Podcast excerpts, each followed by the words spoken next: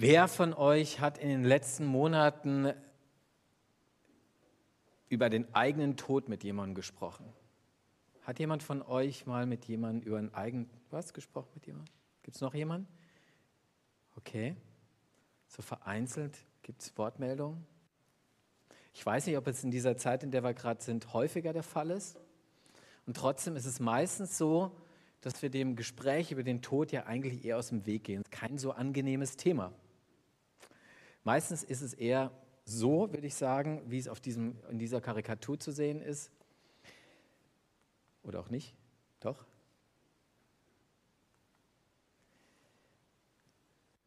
Ein Meter fünfzig Abstand bitte, lieber Tod. Ja? Also wir verdrängen den Tod. Der Tod soll möglichst weit auf Abstand gehalten werden. Es ist vielleicht so ähnlich wie hm, eine Frau, von der ich gehört habe, die ursprünglich in der Nähe von, von Bremen wohnte und die sagt zu ihrem Mann, du, wenn einer von uns beiden mal stirbt, dann ziehe ich wieder nach Bremen. Merkt ihr, wir verdrängen den Tod aus unserem Leben und wollen ihn gar nicht wahrhaben. Wir verdrängen ihn und er soll keine Rolle spielen in unserem Leben wir thematisieren ihn kaum. Ich sah vor ein paar Tagen ähm, Teile aus der Ausschnitte aus der letzten NDR-Talkshow auf YouTube. Und da war ein junger Moderator, Tarek Tesfu heißt er, und er hat Folgendes gesagt zum Thema Tod. Er wurde angesprochen auf das Thema Tod und er sagte, ich bin ein Verdenker. Er meinte wohl Verdränger, also der es wegdenkt sozusagen. Ich habe wirklich Probleme, über den Tod zu sprechen, mich damit ernsthaft zu beschäftigen. Ich habe Panik, wenn ich daran denke. Ich liege im Bett und denke dran, es ist vorbei. Mit der Endlichkeit komme ich gar nicht klar. Mit der Endlichkeit komme ich gar nicht klar. Und deswegen halten wir uns den Tod vom Leib, weil wir damit nicht klarkommen dass unser Leben irgendwann mal ein Ende hat und äh, wir haben Angst vor dem Tod. Wenn wir ganz ehrlich sind, die meisten Menschen haben doch eine gewisse Angst vor dem Tod. Ähm, diese Vorstellung, es ist wirklich vorbei, ähm, ist keine angenehme. Und ein Stück weit ist diese, diese, dieser, diese Vorstellung vom Tod auch etwas, was wir im Neuen Testament finden. Sie ist eigentlich sehr realistisch erstmal. Das Neue Testament macht ganz deutlich, der Tod ist eine furchterregende Macht. Der Tod ist ein Feind des Menschen, ein Feind des Lebens und ein Feind Gottes. Und deswegen hat man natürlich erstmal Grund dazu, Angst vor dem Tod zu haben. Und es liegt ein Stück weit auch auf der Hand, wenn ich, wenn ich sterbe, dann bedeutet das immer auch ein Sterben von Beziehungen, der Tod von Beziehungen. Menschen, die ich lieb habe, da werde ich abgeschnitten von ihnen. Und sie werden von mir abgeschnitten. Wenn ich sterbe, dann ist es das Aus auch für meine Zukunft. Ich ähm, habe vielleicht Pläne, ich habe Ziele, die ich noch erreichen will. Dann kommt der Tod ins Leben und dem wird abrupt ein Ende gesetzt. Ich habe Träume, die ich haben will in meinem Leben und die platzen in eine Seifenblase.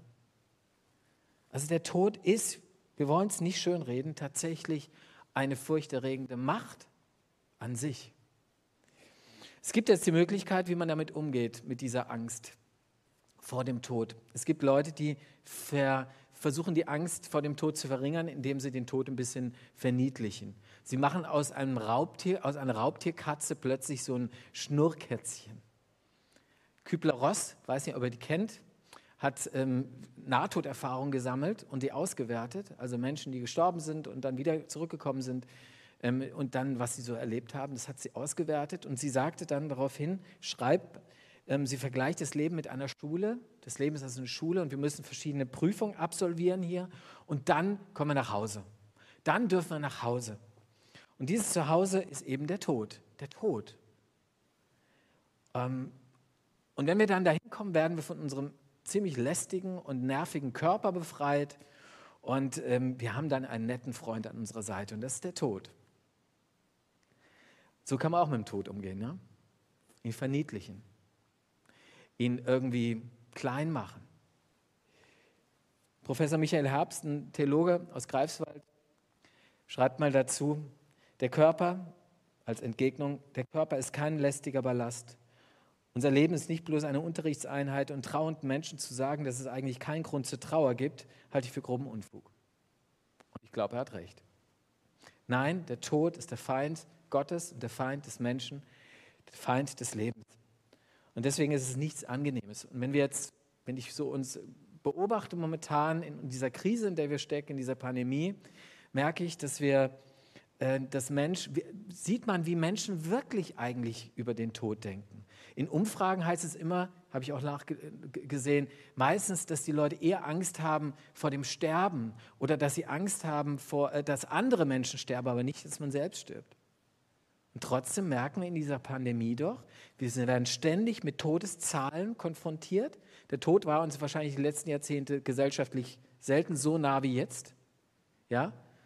Und die Angst davor zu sterben, die ist doch da.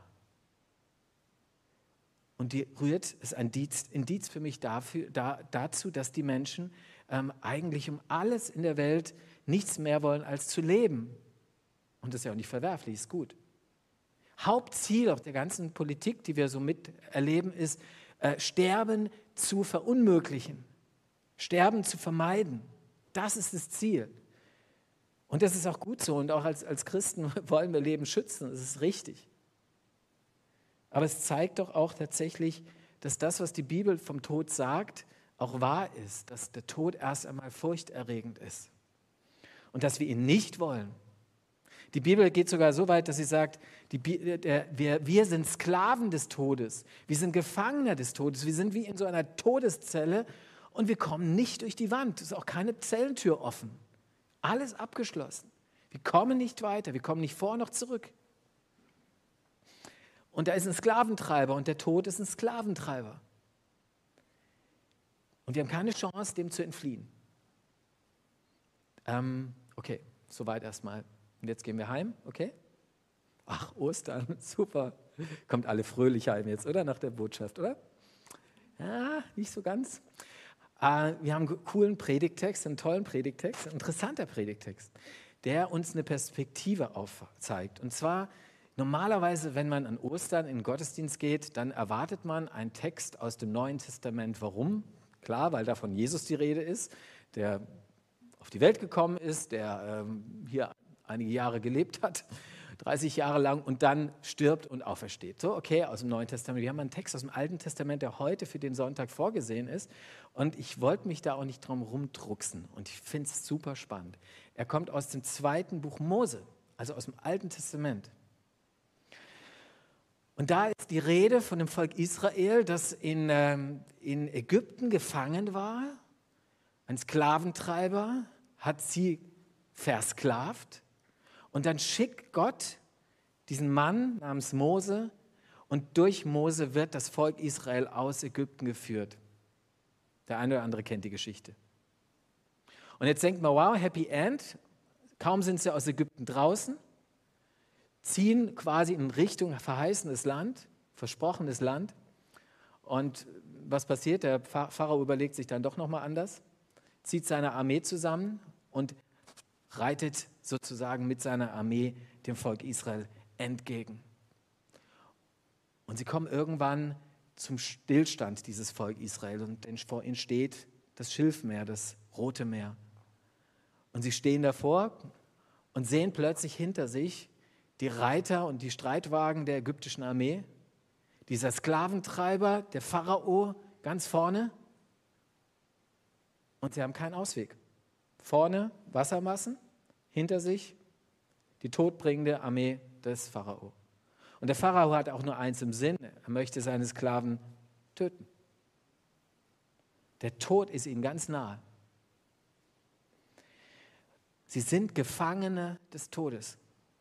Es gibt kein Entrennen, keine Möglichkeit. Sie sind in dieser Todeszelle.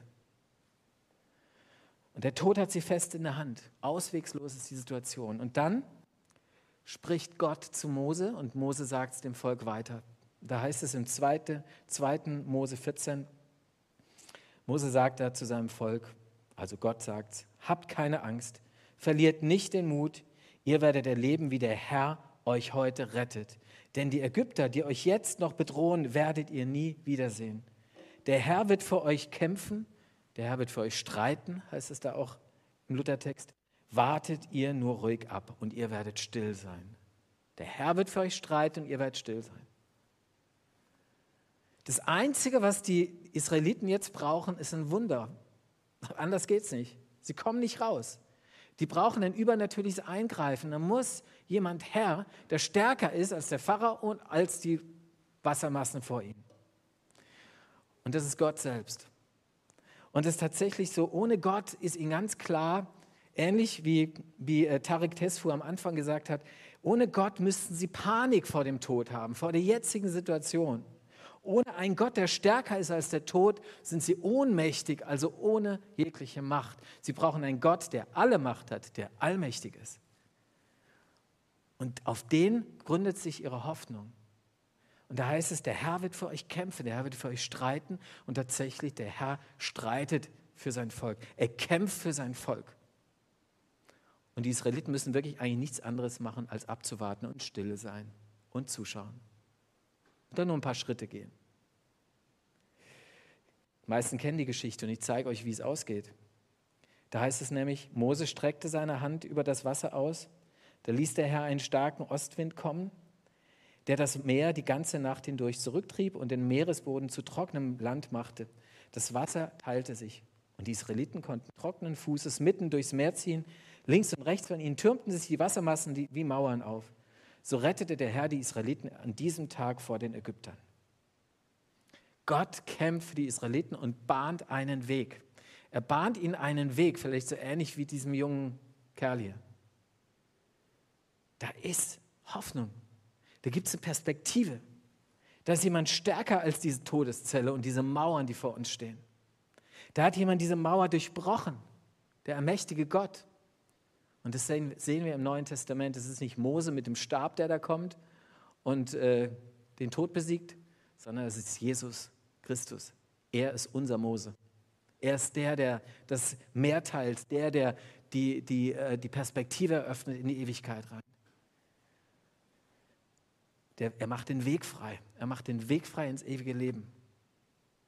Wenn ihr vielleicht mh, hm, diesen Satz hört, wir machen den Weg frei, kommen euch vielleicht Assoziationen. Vielleicht die hier. Schaut es euch mal an.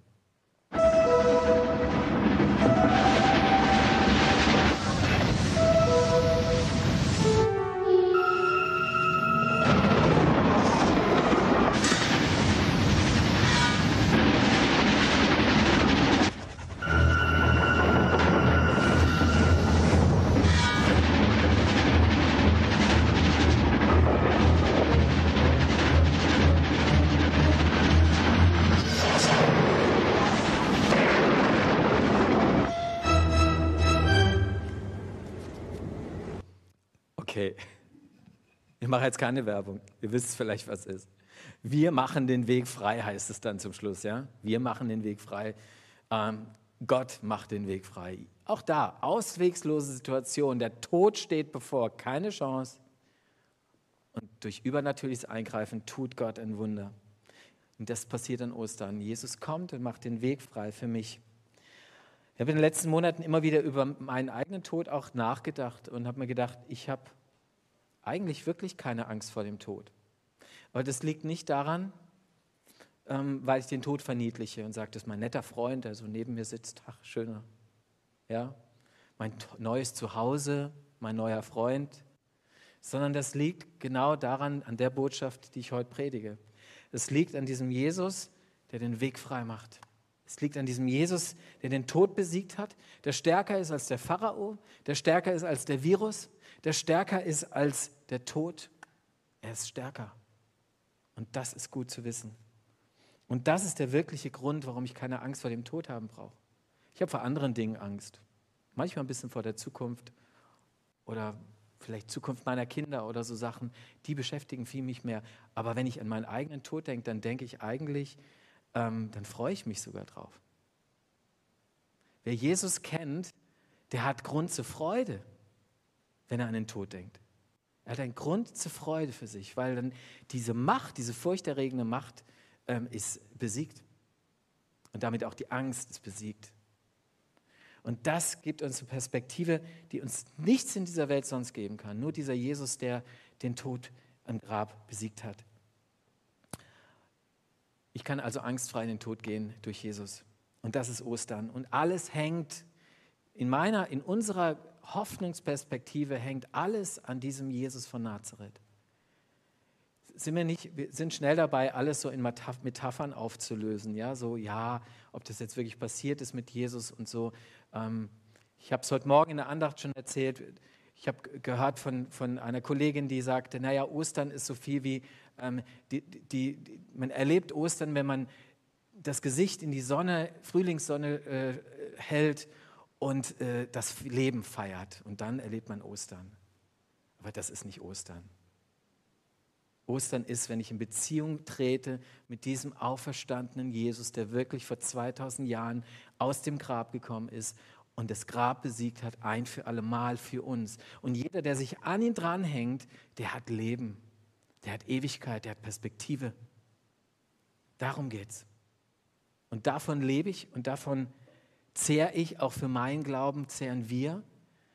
Und wie es der Heidelberger Katechismus mal gesagt hat, so kann ich getrost leben und auch getrost sterben. Amen.